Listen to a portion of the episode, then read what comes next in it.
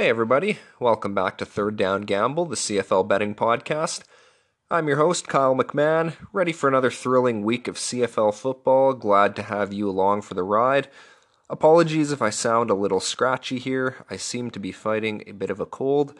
But that's okay. I don't expect it to impact my handicapping abilities this week, for better or worse. We've got four games to review and four more to preview this week. But first, you can follow me on Twitter at KDrive88. That's K D R I V E 88. And check out firstlinepicks.com for the complete show archive, in addition to other gambling content, including weekly NCAA football picks, which I'm pleased to report have been slightly profitable thus far. Any questions and feedback you have is always encouraged, and I look forward to hearing from you guys.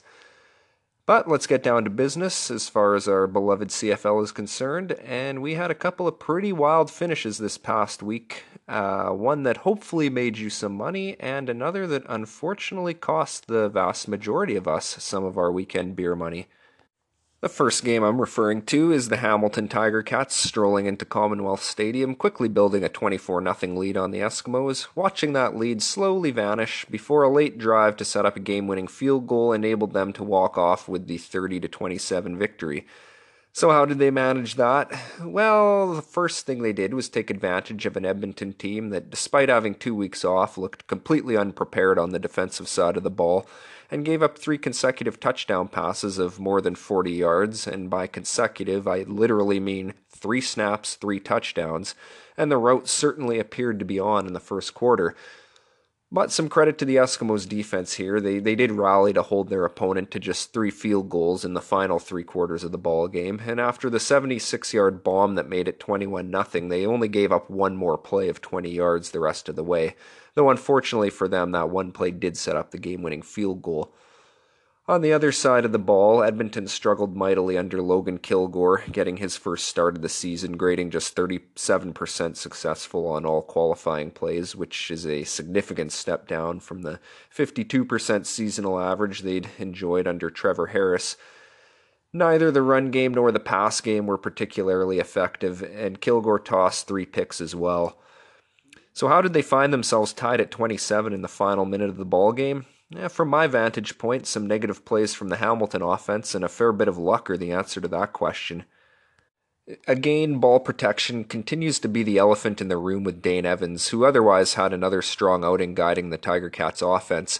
Uh, you know, but another pick that took points off the board, plus a fumble on his own half of the field that set up an Eskimos touchdown. Add that to a missed field goal from Lirim Hajrullahu that gets run back 100 yards, uh, which only set up a field goal for Edmonton after the Ticat defense made a stand in the red zone, but still swung six points and created some momentum for the home side, and, and you know all that combined to give us an exciting finish to what looked like it was going to be a blowout early on. So Edmonton nearly steals one, but broader picture here, at least for me, is that they came out completely flat and disorganized coming off a bye week in a game they absolutely had to win to keep any realistic hope alive of improving on their fourth place position in the standings. They'll try to move forward against Ottawa this Saturday, but the, the door appears to be closing on what was once a very promising season. I'm sure Coach Steinauer isn't exactly delighted with, with almost letting another game in Alberta get away from his team, but a, a win is a win, and I don't think the Ticats are going to complain over getting the split in Alberta as they prepare to finish off their Western road trip in Winnipeg on Friday night. The other game last Friday night, uh, this one between Calgary and Toronto, proved to be a bit of a dud, and depending on what number you got, the Stampeders did hold on for either a win or a push as this game closed at seven points after six and a half was available for most of the week. And it did indeed go on to land right on seven, so if you got the best number, you did get rewarded after a bit of a late sweat. In reality, though, this game never had the feel of one that was all that close, and, and I never had the sense that Calgary was in any real danger here. I'd almost call this a game where the Stampeders knew what they had to do to come out of there with a win, and, and they weren't all that interested in, in showing anything more than they needed to.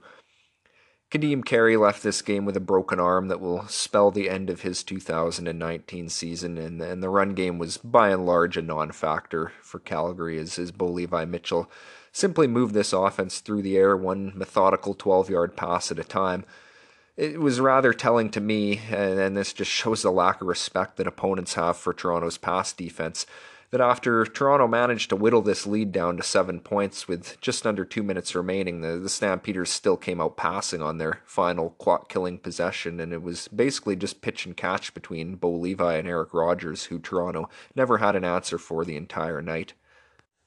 Argos coach Corey Chamberlain is a guy who I've seen as somebody who is likely coaching for his job at this point. I don't think he helped his cause any with with a couple more questionable strategic decisions kicking a field goal from the two yard line is, is something that seldom makes sense, and it, it, certainly doesn't make any sense when you're down 17 points in the, the second quarter of a, of a football game. And then he turns around a few minutes later and decides to gamble on, on a third and five at midfield with just over a minute left in the half that Calgary promptly converts into three points after the failed gamble. And you're right back to trailing by three scores anyway not a coach that seems to be helping his cause here as, as we prepare to come down the home stretch of another lost season in Toronto. So the Stamps take care of business. They move to 9 and 4 and they're now tied for first place in the West as they now take their final bye week of the season.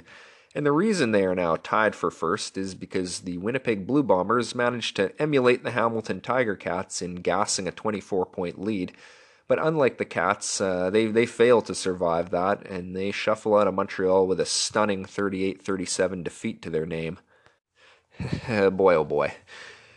We've seen it all in this league over the years, but I'm not quite sure we've ever seen that, at least not recently. We know no lead is ever safe, but a, a 9 and 3 football team blowing a, a 20 point lead with less than a quarter to play might have, have broke some new ground here in, in terms of improbable comebacks. Obviously, I was quite bullish on on the Bombers minus the two and a half, as were a lot of us, and and really even with a minute remaining in this football game, after Montreal pulled within six points, you, you still had to like your chances of that cashing, but Alas, a, a, reeling Winnipeg defense folded one more time, uh, allowing Vernon Adams to march the Owls a, hundred yards in about a minute with a, a, touchdown strike to Jake Wieneke just before time expired, and, and the ensuing extra point capping off a, 21 point Alouettes fourth quarter. This one was not without controversy, as the Owls quarterback was lucky to avoid an ejection in the fourth quarter after an interception and the, the impending chaos. Uh, resulted in Vernon Adams swinging Adam Bighill's helmet at said player after, after it popped off in a, in a scrum. An, an act which ultimately has resulted in a one game suspension for Adams, which I'll, I'll of course talk more about later in the program tough to really wrap your head around this one. Uh, this game unfolded exactly how we expected it to for about 55 minutes. Uh, the Bombers' run game was was not something the Alouettes were able to contain at all in the first half of the game, and even though they got things sorted out later on, the damage appeared to have been done at that point with Andrew Harris and Chris Streveler both having big afternoons, uh, six explosive runs, in, including a 38 yard touchdown scamper from the QB. I guess it's valid to some extent to criticize an offense that failed to score a point in the final 24 minutes of the football game, but you go out and score 30 and get a touchdown from your defense as well. That that should be enough to win a football game. Justin Medlock, normally reliable, missed an extra point that obviously turned out to be huge. Andy banged a long field goal attempt off the post, but ultimately you've, you've got to turn your head the way of the defense, specifically the secondary, when, when looking for somebody to blame for this debacle. Montreal had no semblance of a running game on Saturday, uh, you know, a real off day for William Stanback. And, and here's a crazy stat for you. 77% of second down snaps for the Owls, the, the distance to gain was eight or more yards, which is, that's enormous. Uh, you know, 50% is a is a good outing from the the defense in that regard. Uh, so Montreal just buried themselves on first down, grading less than 40% successful overall, and, and yet this Bombers defense couldn't get themselves off the field on second down. Season high, nine explosive pass plays conceded by that secondary, along with 11 more chunk plays through the air, and, and most of that happened in the fourth quarter. The Alouettes receivers made some spectacular catches, and Adams once again just made a couple of ridiculous throws under pressure, but the secondary crapped their pants. plain and simple. Jeff Hecht came up with a pick that I think we all probably thought snuffed out any any remaining hopes the Owls had with with around six minutes left. But other than that, these guys just could not make a play in the fourth quarter of this game. Montreal did have one rather large stroke of luck with Wieneke again making a, a circus catch as the unintended receiver on a, a tipped ball that prevented a third and 10 from deep in their own territory on the final possession. But other than that, this comeback wasn't the product of anything particularly unusual. No big returns on special teams, no turnovers, you know, not even any short fields really that, that Montreal capitalized on. This Winnipeg defense has been so solid for the most part this year, but when things go wrong, man, do they ever and a franchise that's been around for nearly a century can now claim to have suffered their two largest blow-in leads in franchise history in the span of eight games. Winnipeg, of course, coughing up a 20 to nothing lead in Toronto less than two months ago. Last game of the week, uh, not quite as dramatic as the BC Lions pummel the floundering Red Blacks for the second straight week, 40 to 7 the, the final in this one not a lot of interesting ground to cover here. Ottawa continues to perform at a historically bad level on offense. Another 36% efficiency rating in this one, which is par for the course for them over the last few weeks, uh, with their defense again gashed for 10 explosives as the Lions beat them up along the ground and, and get Duron Carter to throw a 50 yard touchdown pass on, on a gadget play just for good measure that one touchdown pass of Carter's uh, now being more than any Ottawa quarterback has thrown in the last 11 and a half quarters. The only drama in this one came down to the total, which landed on 47, just barely staying under the 48 point line. And, and frankly, we were pretty lucky to cash this one. Both teams left some points on the board in the fourth quarter, and including the Lions, who graciously took a knee at the Ottawa five yard line with 30 seconds remaining to preserve the under. But after uh, the, the turn of events in Montreal three hours previous, that's uh, that's a lucky break that I will gladly take and not feel sheepish in doing so. Alrighty, on to this week's games. Kicking things off on Friday night with Hamilton paying a visit to Winnipeg.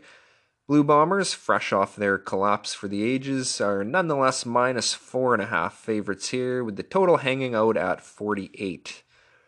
Two teams in interesting spots here. The Tiger Cats are playing their third straight on the road, third straight out west.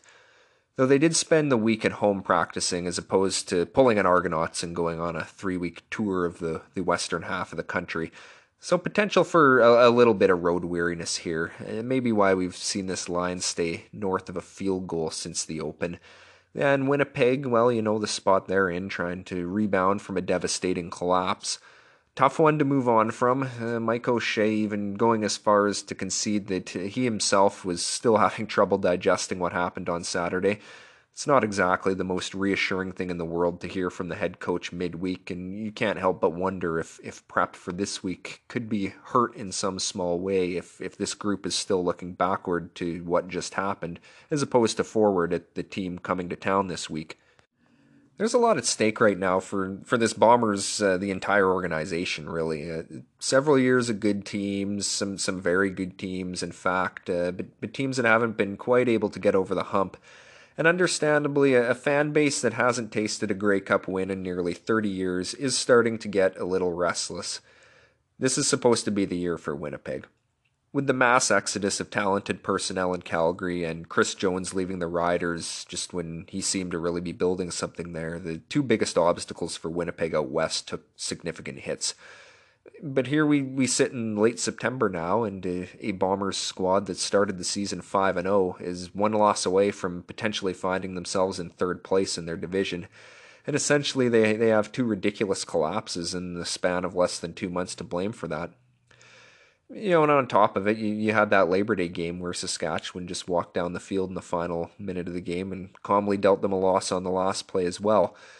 The Bombers do still have a pair of games against Calgary and, and one against the Riders in the final month of the season, uh, games that are, are obviously going to decide their fate. But with the way things unfolded last Saturday, this has turned into a must win game, at, at least in terms of the psychology surrounding the team. Even if from a, a pure standings slash mathematics perspective, it's it's not yet do or die type of scenario. but not a spot you want to find yourself in with a lot of question marks now surrounding this defense. They've been pretty healthy in recent weeks, and they will be getting Jackson Jeffcoat back this week, which gives the defensive line two formidable bookends, as he will, of course, team with Willie Jefferson, who had a very quiet outing against the Owls on Saturday. Ticats are also getting some new personnel into the mix. Sounds like both Maleek Irons, who's who's been out injured for several weeks, and and Tyrell Sutton, uh, who was signed to the practice roster a couple weeks back, are, are going to be in the lineup on on Friday night. They're both running backs, uh, obviously if nothing else, uh, this is going to give Hamilton, you know, two legitimate options after weeks of using a combination of Bralon Addison, uh, Anthony Coombs, who's more of an H back than a true running back, and the the rookie Jackson Bennett back there. I'm curious to see what Sutton can provide. Uh, he split last season between BC and Montreal, bounced around a little bit this year without seeing any game action. Uh, I'm not going to say this is like a, a, final opportunity for, for him to you know reestablish himself as a, a, starting running back, but the sense of urgency should be there, and he's got a good offensive line blocking in front of him. So between him and Irons, we, we maybe see more of a traditional setup here. But Hamilton's been fairly successful running Addison and Brandon Banks uh, on occasion as well on, on those jet sweeps and whatnot. So I, I don't think that suddenly gets shelved either. So you can see a fair bit of running in this game from Hamilton. Dane Evans has definitely made some strides since we, we first saw him take over starting quarterback duties against this Winnipeg team back in, in July when Masoli went down. And if the Bombers aren't able to get pressure, Banks and Addison are, are going to pick up right where, where Montreal's receiving corps left off. They're, they're going to be finding the holes, and, and Evans is going to be finding them. It's not a coincidence that the Bombers suddenly got torched for 38 points on an afternoon where an opposing offensive line managed to keep Willie Jefferson wrapped up and you would certainly rate the Tiger Cats offensive line higher than Montreal's. So if, if if they're able to study the film and emulate some of the things the Owls did in, in the second half to neutralize the pass rush, this offense should be in good shape. Evans doesn't have the speed that Vernon Adams brings to the table, obviously, but Adams didn't really hurt Winnipeg with his, his legs per se, and, and I would give a healthy share of, of the credit to the, the big boys in front of him for giving him the time he needed to operate effectively in the fourth quarter last game. Again, I've, I've said this for weeks now. If this Hamilton offense can ever get around to cleaning up the turnovers, there's probably not a team in the league I would favor against them on a neutral field. That really is the one complaint you'd have regarding a 10 and 3 football team, but turnovers are, are one of the few major aspects of, of football that contribute significantly to the outcome generally speaking, if if you finish a game with a turnover margin of plus two or better, you, are going to win most of the time. Hamilton's four and one in their last five games, in spite of a minus six turnover margin uh, with regards to interceptions and fumbles. Uh, it might change a little with some third down gambles from uh, from opponents late late in games that, that might have failed, but uh, traditionally speaking, they're they're minus six in the turnover ratio. Uh, so that speaks to the level that, that they're performing at uh, in, in you know every other area really to, to be able to overcome that stat with, with four wins in five games and, and if they're able to operate at, at an even or, or a positive turnover margin going forward they're going to be a very difficult team to beat. This number opened minus four. We saw minus five pop up briefly at which point there was some pushback on the Hamilton side, and four and a half seems to be where where this is going to settle in. I like Hamilton here, and honestly, uh, while the Bombers imploding before our eyes last week is certainly front of mind, this isn't a fate of Winnipeg. This is a show of confidence in a, a Ticats team that, that has, in my opinion, more than earned the benefit of the doubt with their own play. The Cats have lost only three games this year twice on what was essentially the final drive of the game, uh, games that they led in the fourth quarter on the road against strong teams. This is a very good football team that's finding ways to win when they make mistakes, as opposed to a Winnipeg team that's, that's found ways to lose in those same situations. First meeting between these teams fits that mold. Masoli gets injured early. Hamilton does very little on offense, and nonetheless wins after Winnipeg muffs two punts and throws a pick six. I think one key factor as well is that Winnipeg just does not play well when they fall behind in football games, and, and they're still showing that long running tendency of, of being unable to bail themselves out when they start taking on water. Hamilton has started well these last two games on the road. They couldn't quite finish in Calgary, but they hung on in Edmonton, and, and there's every reason to believe Orlando Steinauer is going to have them ready to roll again in this one. And and I'm just not confident that Winnipeg has the counter-punching ability to come back and cover more than a field goal if, if they give up the first major of the game. Having a look at the total, I would lean towards the over on the 48 here. Eh, Weather wise, it's looking like a cool night in Manitoba, but probably no rain, and the wind isn't expected to be significant either. Earlier in the season, we definitely saw good defenses shutting down good offenses. This script has swung the other way the last few weeks. You've got two offenses running pretty hot here, and the Bombers' defense isn't playing at a level we, we saw earlier in the year. Hamilton's defense is probably the main concern from an over betters perspective. They've been consistently strong throughout, but Winnipeg has managed to produce points against pretty much everyone, and I think both teams here are a pretty safe bet to be be over 20 points apiece, which certainly lends itself to a play on on the over with a sub 50 total. With Winnipeg and Hamilton meeting on Friday night and the Stampeders on a bye week, we're left with some less appealing matchups on another triple header Saturday. But getting things started will be the Eskimos and the Red Blacks in Ottawa, a, a game which sees the visitors ride in on a four game losing streak, while the Red Blacks' losing streak has reached six games. Edmonton is favored by a full touchdown here, with your over under set at 47 and and holding. As crazy as it sounds, Ottawa still has the opportunity to you know, at least put some pressure on Edmonton if, if they can manage to come up with a win and close to within four points of the Eskimos, who currently occupy the crossover playoff spot. Realistically, though, these these guys are toast, and the, the fact that they plan on going with a, a Davis Jennings, eh, who knows, possibly even Will Arndt quarterback by committee approach, clearly signals that they're into the evaluation and look ahead to next season mode is Edmonton bad enough right now that they could possibly lose this football game? My gut says no, but it's worth pointing out that the last team that didn't run the Red Blacks right off the field uh, was in fact this same Eskimos team who barely escaped with a 16 to 12 win back at home in the middle of August. And that was with Trevor Harris at quarterback. Harris's status remains up in the air right now with with coach Jason Maas stating that they might not know for sure who's starting at quarterback until kickoff arrives, but the uh, the vibe seems to be that it, it's going to be Logan Kilgore again, and I would proceed under that assumption right now. Kilgore came up well short of impressing anyone last week against Hamilton, but when a backup comes in, the first start is often not exactly sterling, and, and he was facing a strong defense on the other side. I don't expect a whole lot of new wrinkles from the Eskimos offense. Uh, they haven't shown any new wrinkles really at any point this season. They'll uh, you know, I'm sure they'll they'll give Kilgore uh, you know another go at, at a lot of the same things they, they were trying uh, last Friday. You know, but we watched a, a, well below average BC Lions offense hang 69 points on this Ottawa defense. So I would say Edmonton probably doesn't need to come up with anything special to move the ball at a, a decent clip here. Uh, the Greg Ellingson, Ricky Collins, DaVaris Daniels receiving trio hasn't shown themselves to be particularly effective against the upper echelon teams in the CFL, but they, they've eaten up the also rans, which which really just mirrors the team as a whole. The Eskimos have been criticized rightfully for their inability to beat anyone decent this season, but the, uh, the flip side of that coin is they've gone out and made hay against weaker opponents.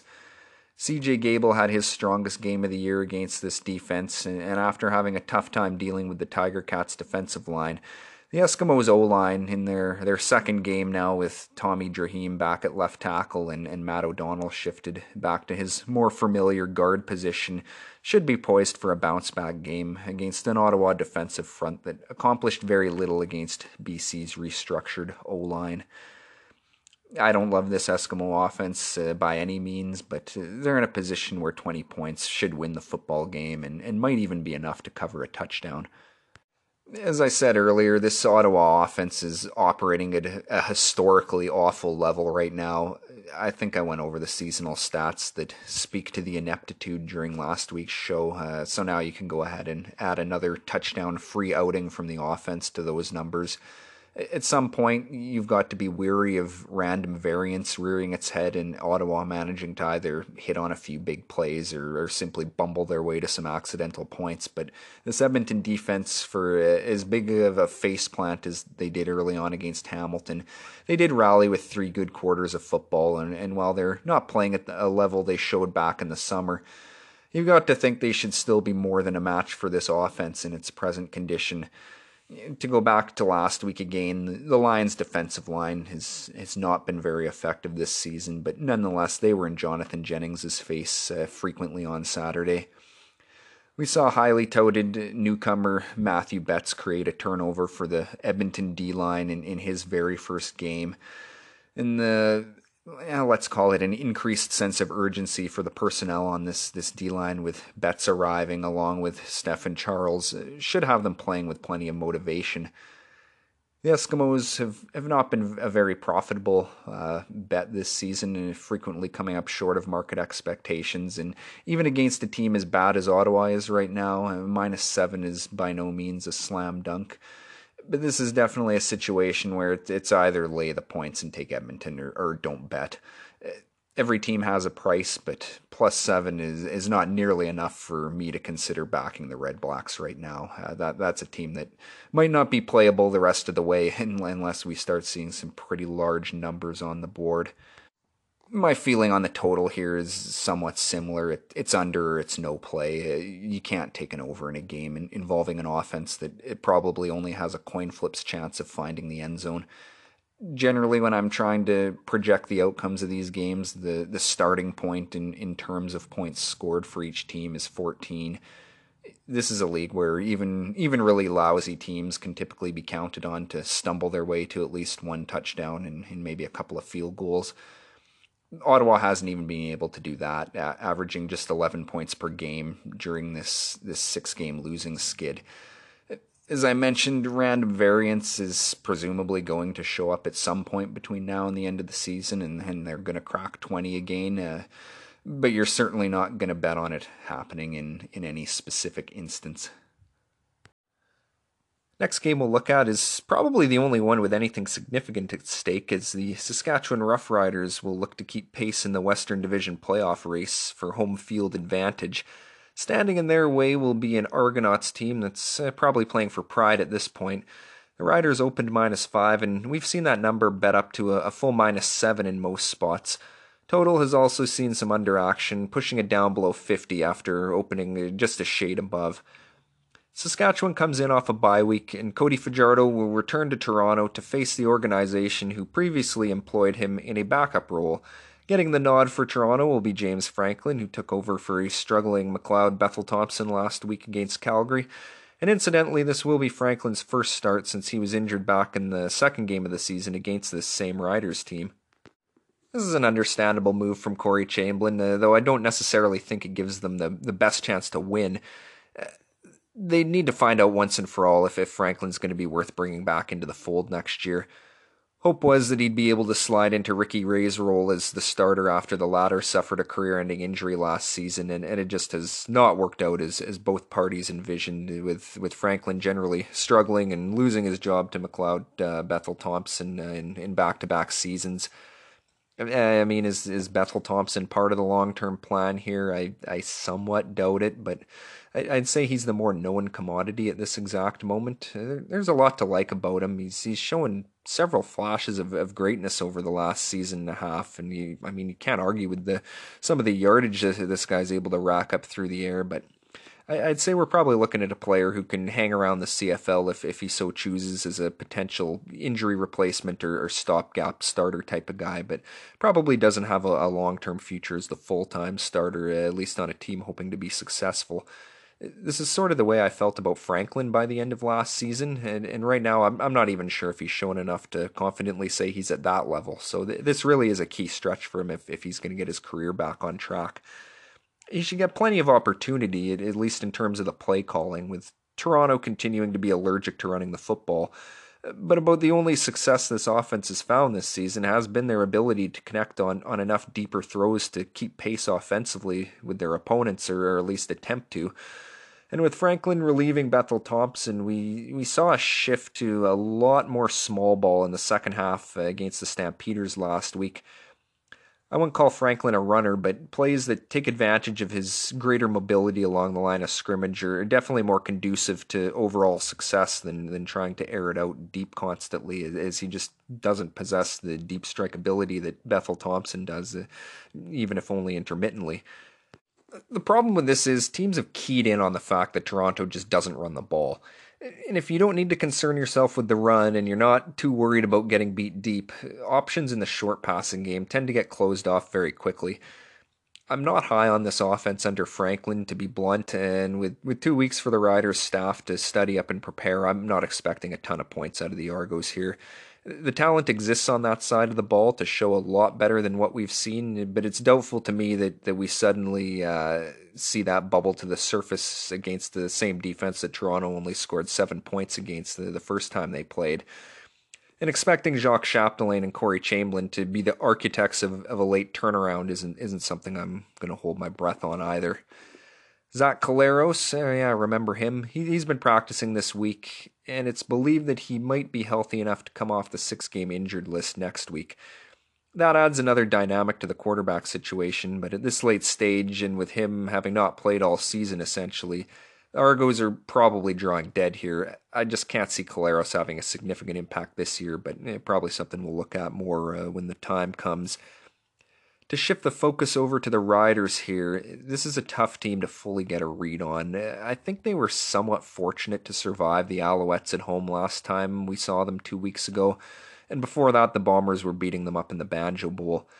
The bye might have come at a good time for this defense to hit the reset button. Micah Johnson and Charleston Hughes both been dealing with injuries. Johnson's been back for a couple of games now. Hughes was back at practice this week. No confirmation on, on whether or not he's going to be in the lineup yet. Obviously, that's a player who can be a real difference maker on defense, so watch for an official announcement on that front. Some more injury news here. Offensive lineman Brendan LaBatte has been activated. He will play Saturday. This will be his first action of the season the Riders have suffered a number of injuries on their offensive line this year, but for the most part, guys have stepped up when called upon, to the point that I'm not actually sure LaBatte is an outright Im- improvement over whomever he replaces, Dakota Shepley, probably. Uh, but it gives them another capable body to add to the rotation, and you can't underestimate the value of a high functioning offensive line uh, that has good depth, especially heading into November. Receiver Jordan Williams Lambert is going to sit this one out. Uh, Riders are taking an extra week to get him refamiliarized with the offense before inserting him. Uh, you know, he was a cut from the Chicago Bears uh, that they brought back. I would suspect Manny Arceneaux is probably going to be the guy that comes out when uh, Williams Lambert gets inserted by the sounds of it, he probably could have played this week. And, and while they'd never admit it, the, the fact that they're playing the Argonauts uh, probably played a, a role in, in Craig Dickenson's decision to give him an extra week to really get proper.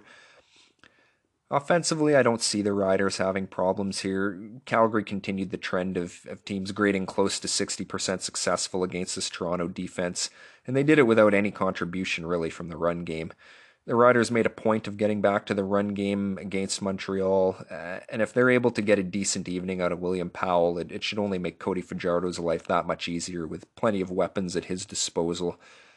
Riders are probably going to run the run their fair share of screens and swing plays out of the backfield, so we'll see if Bear Woods can continue his inspired play for the Argos from the linebacker position, maybe snuff out some of that stuff he's looked really good in two games so far, and, and that's been a big boon to a defense that's suffered badly in the, the middle of the field this year. But I think above all else, the thing that would have me the most confident from a rider's perspective is the knowledge that Fajardo is going to be taking deep shots against a secondary that continues to look a step behind out there and give up huge chunks of yardage, uh, you know, as a matter of routine. The Riders have done a very good job, I think, of, of knowing when to go deep, having success doing so, uh, but not overdoing it and relying on it. Deep strike ability, definitely something you, you want if you're backing a team giving up a full touchdown or more. While I'm not sure this number gets any higher, I don't see it moving back off a touchdown. Minus five, I think the Riders were a pretty easy play. move out to seven. That's something maybe you don't go racing to the window over, but I still think that's the right play if you're going to make one. There's going to be some sentiment, I'm sure, that, yeah, Calgary only beat the Argos by seven, so potentially there's some market reluctance to back what I, I think most observers would say is a, a slightly inferior Saskatchewan team at the same number. But among those who actually watched last week's game, I, I think there'd be agreement that Calgary had it on cruise control for most of the evening, and the final score probably flattered Toronto. I don't think that's going to be the case for Saskatchewan coming off a bye and, and, with bodies starting to get healthy. You've got players fighting to keep their place in the lineup, and I fully expect a strong effort out of the visitors here. I think going over on the total would have been a no brainer if Bethel Thompson was going to be back a quarterback for the Argos, but Franklin's going to operate that offense in a much different manner, uh, you know, if last week's play calling is any indication. And we'll almost certainly see a lot less gunslinging out there, which is going to suppress scoring for both teams in all likelihood. I'd have a tough time pulling the trigger on an under with Toronto's defense on the field, though, so this is one I'll probably be sitting out. Last but not least, the week will conclude with the high flying but now Vernon Adams less Alouettes making the trek out to the west coast to take on a BC team who can finally claim to be playing decent football, even if it was only against the Red Blacks. The betting line itself for this game is going to be the main talking point. There's a very odd situation unfolded on on Monday. Uh, typically, if there's any doubt surrounding a team's quarterback situation, the books won't release a line. We've seen this throughout this season without exception. This this is something that happens in CFL, NFL, and college. Uh, it's standard procedure. If there's any doubt as to the starting quarterback, you're just not going to see an early line. So when we saw the Owls open and listed it at plus two and a half, there was every reason to believe the line was set with the belief that Vernon Adams was going to be available. There was some rumblings about a possible suspension hearing over the helmet swinging incident, but I don't think many people really believed Adams was actually going to get suspended. And as best I can tell, there there was no public announcement from any official source until Monday night when the league did indeed declare that Adams was going to be sitting this one out. Obviously, the first thing that goes through your mind when that happens is that there must have been some insider knowledge that leaked out and somebody somewhere knew this was how things were going to unfold. But after some time to reflect and consider input from fellow betters, I, I have to conclude that, in all likelihood, surprising as it sounds, the opening line that had the Lions favored by two and a half points was indeed released under the assumption that it, it would be business as usual, uh, player personnel wise, and this has basically been corroborated by the number now ballooning out to six and a half after Adams uh, was suspended. In regards to that initial number, this was the worst line we've seen all season by a significant margin. Uh, this is a game where I where I had Montreal projected around minus five and a half, minus six before the suspension news broke, even allowing for a reasonable margin of disagreement between my own projection and market expectation minus six versus plus two and a half. That's an enormous difference, uh, almost to the point of disbelief when I first saw it. Generally speaking, if your own projection differs from the line being offered by more than a couple of points, uh, or you're on the other side of the key number of three, you've you've potentially got some value available to you. So to see a difference of a full touchdown, that's a situation where you're getting excited and betting accordingly.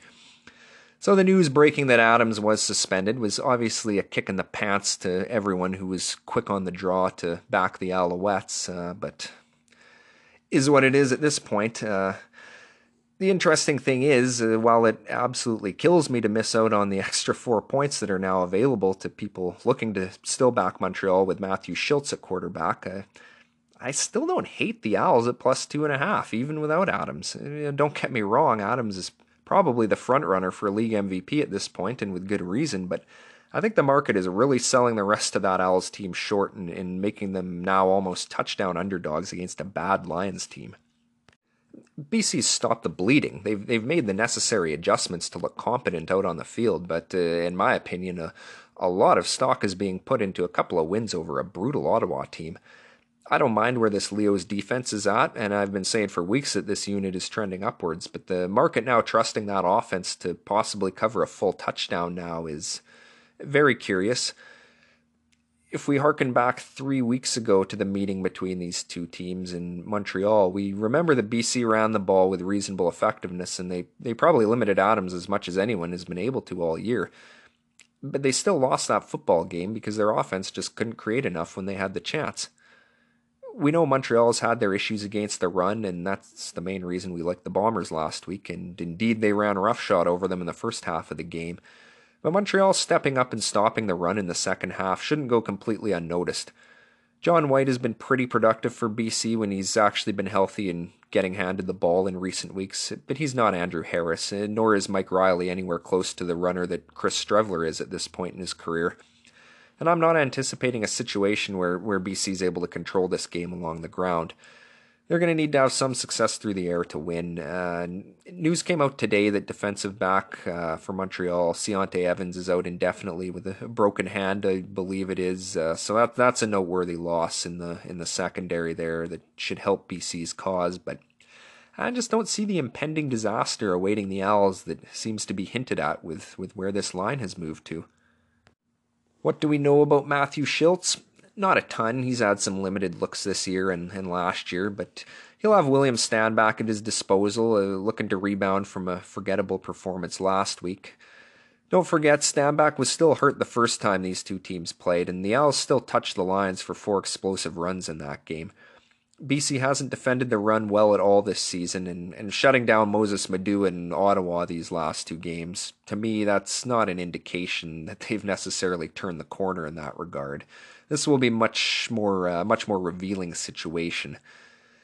And you look at the plays DeVier Posey, Chris Matthews, Geno Lewis, and Jake Wieneke were making last week. This is a very deep and capable group of receivers. So yeah, Adams is a huge loss, obviously, but I don't think the players you know he has around him are getting nearly the credit they deserve for their part in Montreal's success. Not to mention the job that O line did on Saturday as well, a group that's taken big strides forward compared to where they were at three months ago. Kahari Jones is also exactly the guy I'd want running my offense with an unproven quarterback back there. Very level headed approach, doesn't panic when he's behind in a game, and for the most part, he, he doesn't abandon his game plan after one quarter if, if the offense had to punt the ball away a couple of times. Things also generally go better for Montreal the more snaps they've played against a team. That's a pattern I've noticed, uh, and that's that's a sign of a, a coaching staff that's good at making in-game and game-to-game adjustments. Montreal's come up huge in the fourth quarter of a ton of ball games this year, and, and they've generally played substantially better against teams the second time they've played them. So we'll see if that trend holds true once again. One thought I've had uh, going going through my mind the last couple days is uh, what kind of intensity and, and effort does Montreal show up with here? Travel across the country, 10 p.m. kickoff time on their body clocks. You know, Adams is out, and in reality, this this game doesn't mean very much in the standings. The Owls are pretty much locked into second place in the East. This, you know, this could be a classic, uh, you know, mail it in type of spot if if there was ever going to be one, but. I just can't help but think that the, they come out with a chip on their shoulder here, eager to show that they're not just Vernon Adams and a bunch of scrubs. Obviously, things haven't gone particularly well for them without Adams this year when, when they have missed him, but this isn't the same team from the first half of the year. This is a legitimately good football team from top to bottom, or at least I think so, and, and we'll find out soon enough. Yeah, so yeah, six and a half now. I I just don't see how you can turn that down. I think there's a, a, very reasonable chance Montreal can go into BC Place and win outright, even with Shiltz at the helm that money line is is sitting comfortably over plus 200 now.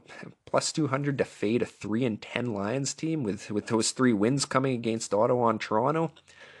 That's a play i'd rather go down with the ship on than sit it out and lament a missed chance later on. Okay last order of business here. Our best bet for the week.